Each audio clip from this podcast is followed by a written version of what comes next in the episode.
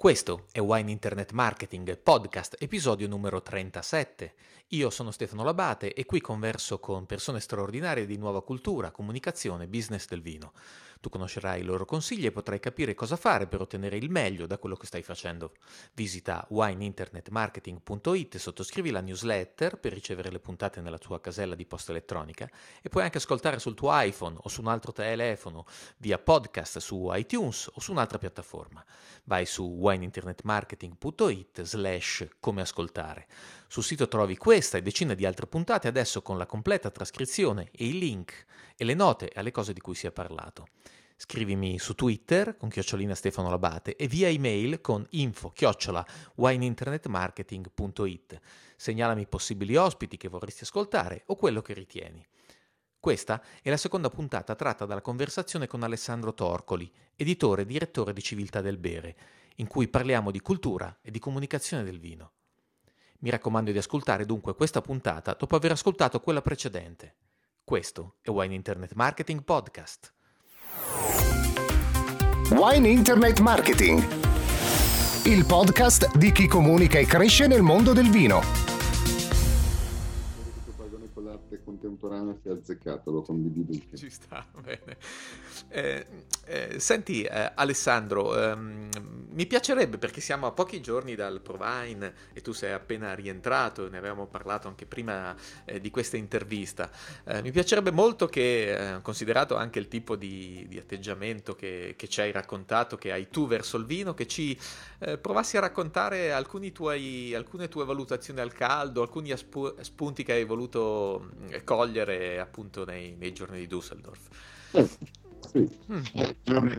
purtroppo Provine dura poco dal mio punto di vista. Dura poco.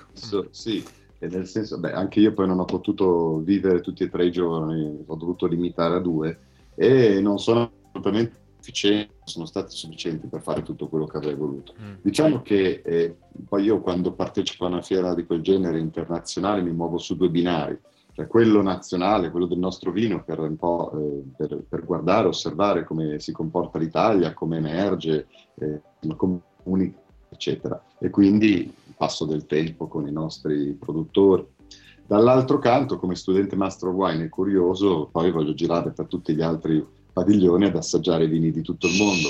E quello è veramente un ambiente in cui trovi tutto il mondo la fiera più internazionale che esista, anche le minori produzioni della Macedonia, Bulgaria, c'erano tutti i paesi dell'est erano tutti rischiarati, ma così anche l'Africa e non solo il Sudafrica, c'era mm, il Sud America, davvero non ricordo a memoria quanti paesi siano rappresentati, ma direi se tutti i paesi produttori di vino ambiscono ad avere almeno un piccolo spazio a quella fiera, perché è una fiera nata come fiera per, per il mercato tedesco, ma che poi negli anni è diventata un punto di riferimento anche per buyers di, di tanti altri paesi che, eh, poniamo cinese piuttosto che l'americano, avendo magari in portafoglio vini di tanti paesi diversi, trovano in quella fiera un'occasione molto utile per vedere diversi fornitori. E, e quindi insomma lì si trova, si trova il mondo. E che dire, impressioni? Beh, dal punto di vista eh, del pubblico, eh, è un pubblico molto diverso da quello a cui noi italiani siamo abituati attraverso le nostre fiere, soprattutto in Italy, che è una grande festa, anche oltre ad essere una grande fiera di business, è anche una festa partecipata da di persone, molte delle quali sono, sono appassionati. E, ehm, e, il clima è completamente diverso. Provare una fiera, da, se vogliamo, da questo punto di vista un po' freddina, cioè una fiera business dove eh, i, i, numeri sono molto inferiori rispetto a quelli di Vinitali, però sono, direi, quasi totalmente, salvo qualche imbucato, salvo qualche imbucato che forse c'è anche lì, ma comunque sono quasi totalmente eh, dei bu- sono buyers, professionisti, eccetera. E, um, gli umori che abbiamo raccolto eh, sono stati molto positivi, di, di buoni produttori, anche i nostri italiani, i quali poi ti raccontano che eh, in una fiera del genere capita che se trovi nell'arco dei, due, dei tre giorni anche solo due o tre distributori su mercati in cui sei scoperto, hai contatto per sviluppare una relazione in questo, hai già, già ripagato lo spazio e la partecipazione. Mm. Il resto è tutto mancia.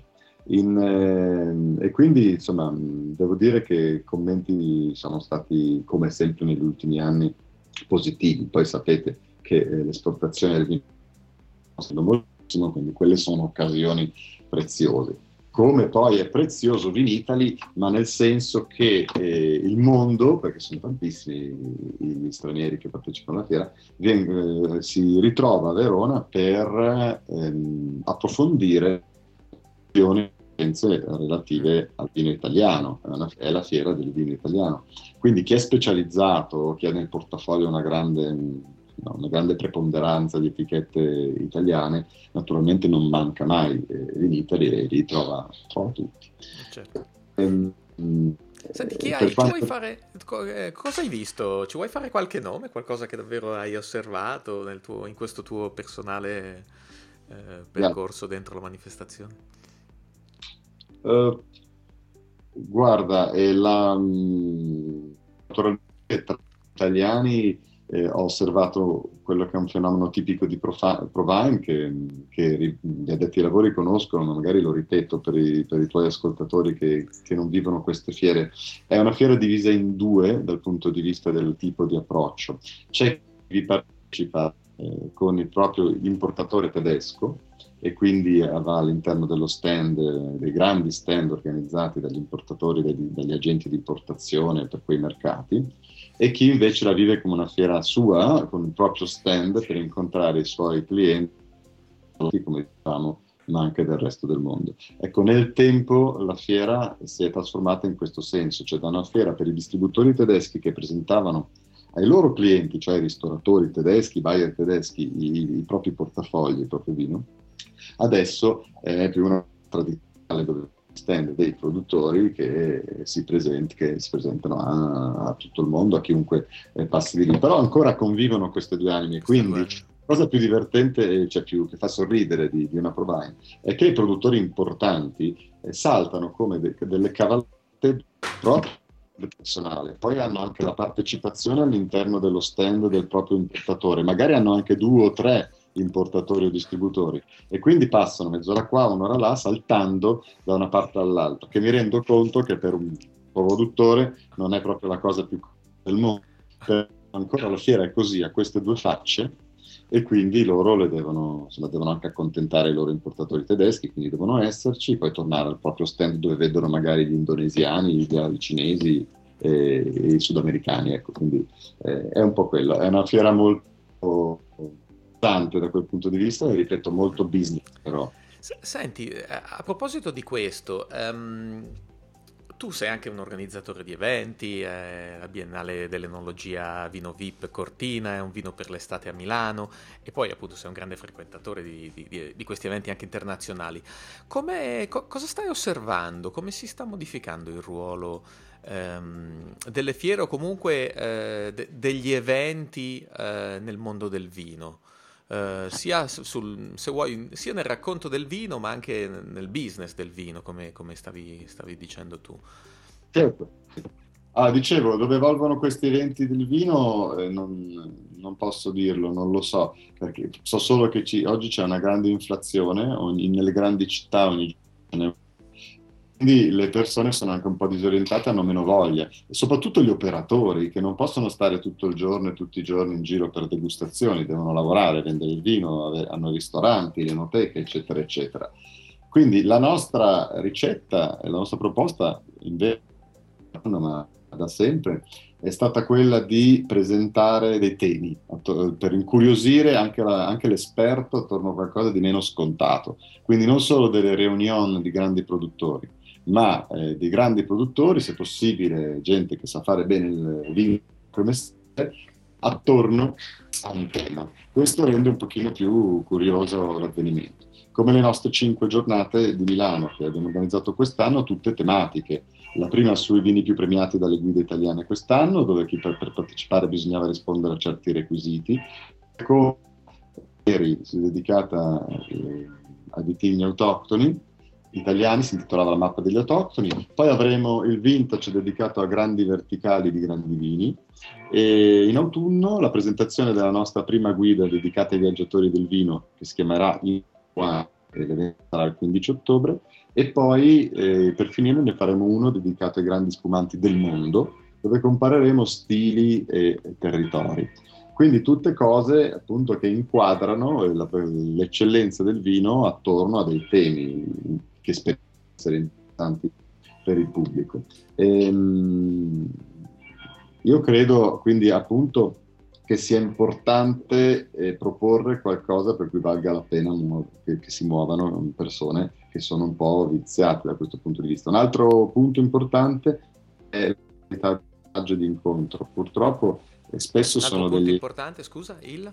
La modalità del saggio, quello che poi... Okay, modalità di saggio. Come vivi questi eventi? Se tu partecipi a una me- mega degustazione dove eh, devi fare a pugni per poter assaggiare un bicchiere di vino, è un, uh, un rumore folle per cui non si riesce a parlarsi a un metro di distanza, e, quello diventa molto stressante, va bene per i curiosi che magari per la prima volta assaggiano un vino famoso, ma eh, per i professionisti è frustrante perché se c'è un, segno dell'evento quello di vedere in una volta sola tante persone che sono poi fornitori, che sono produttori che tu apprezzi e ami e poter scambiare due parole con tutti in una sola serata senza dover girare l'Italia in lungo e largo perché magari da una parte sei andato ma da altre tre no. E quindi c'è quella dimensione di incontro e di confronto eh, perché devi spendere, devi perdere una serata o una giornata di lavoro per fare questa cosa. Certo, certo.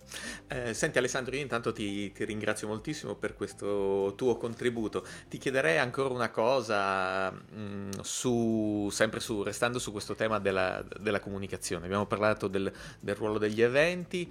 E, però mi interessa anche che tu dia un, uno spunto ai, ai, comunicatori, agli scrittori di, di, vino, ce ne sono sempre di più, eh, proliferano in rete, nei blog e, e, in vari formati. Ecco, tu sei eh, direttore di Civiltà del Bere, ma hai alle spalle un percorso di, eh, di giornalista e sommelier che ha collaborato con varie testate al giornale eh, Sole 24 Ore, sei, hai partecipato come giurato in trasmissioni come La prova del cuoco, insomma sei stato in tv e, e sei stato miglior giornalista italiano soprattutto eh, per l'associazione Gran Cru d'Italia. E, ehm, ecco, dai un consiglio tu a chi vuole scrivere di vino, insomma, hai, eh, tu hai già... Hai... Mm. È un tema che mi appassiona molto, ogni tanto mi chiamano a tenere delle lezioni all'università. Bene, allora, allora abbiamo un'altra trasmissione su questo. Però se vuoi facciamo un altro podcast su questo. Okay. Il, in breve posso dire il consiglio più prezioso che credo di poter dare a chi vuole è di conoscere bene la materia, di studiarla bene, perché basta una scivolata, un'ingenuità, parlando di, di, un produttore di una zona viticola, eh, e, e, rischi di compromettere la tua credibilità, per riconquistarla è dura. La, la seconda è, riguarda proprio il linguaggio, la comunicazione, di evitare i luoghi comuni. Se ti muovi su questa linea e cerchi di, sia nella modalità di scrittura, eviti per esempio di scrivere nella splendida cornice di quelle, cose, quelle frasi fatte che eh, non annoiano, non dicono più nulla. Un po' barocche. Allora, eh, allora non solo eh, potrai avere successo come, come, scrittore di vino, ma semplicemente potrai avere una credibilità come scrittore o giornalista, perché altrimenti se eh, non affini un tuo stile, un linguaggio di, eh, di, di qualità, eh, tutto il tuo lavoro verrà vanificato eh, se vorrai essere veramente un professionista del, del vino, uno scrittore del vino. Se eh, invece semplicemente hai una passione, vuoi fare un tuo blog, il milionesimo blog di gita come ti pare, per far sapere ai tuoi amici che sei stato, quello è tutta un'altra cosa, ma non siamo nell'ambito professionale del, dello scrivere di vino. Eh, ci deve essere un qualcosa che distingue chi fa questa cosa di scrivere di vino per professione da chi fa per passione. E secondo me questa cosa è la competenza unita, diciamo, la competenza sia della materia vinicola sia della materia scrittura. Cioè, devi essere un buono scrittore, se no non sei un giornalista del vino. Ok, allora grazie tante Alessandro per questa tua testimonianza. Io invito, invito, tutte le persone che hanno ascoltato a tornare a wineinternetmarketing.it dove trovano le note e la completa trascrizione di questa intervista. Si possono iscrivere alla, alla newsletter. Come? civiltadere.com vorrei ah, ricordare. Certo. Sì, sì, sì, assolutamente. Trovano anche tutti i link alle cose di cui abbiamo citato, agli eventi che ha eh, citato Alessandro. Eh, vi spingo sempre, vi invito, se hai, potete iscrivervi alla newsletter e sottoscrivete anche la trasmissione su iTunes e se lasciate una recensione, insomma la cosa è molto gradita. Eh, grazie Alessandro, alla prossima. Grazie, grazie a te Stefano e a tutti i tuoi ascoltatori. Wine Internet Marketing, il podcast di chi comunica e cresce nel mondo del vino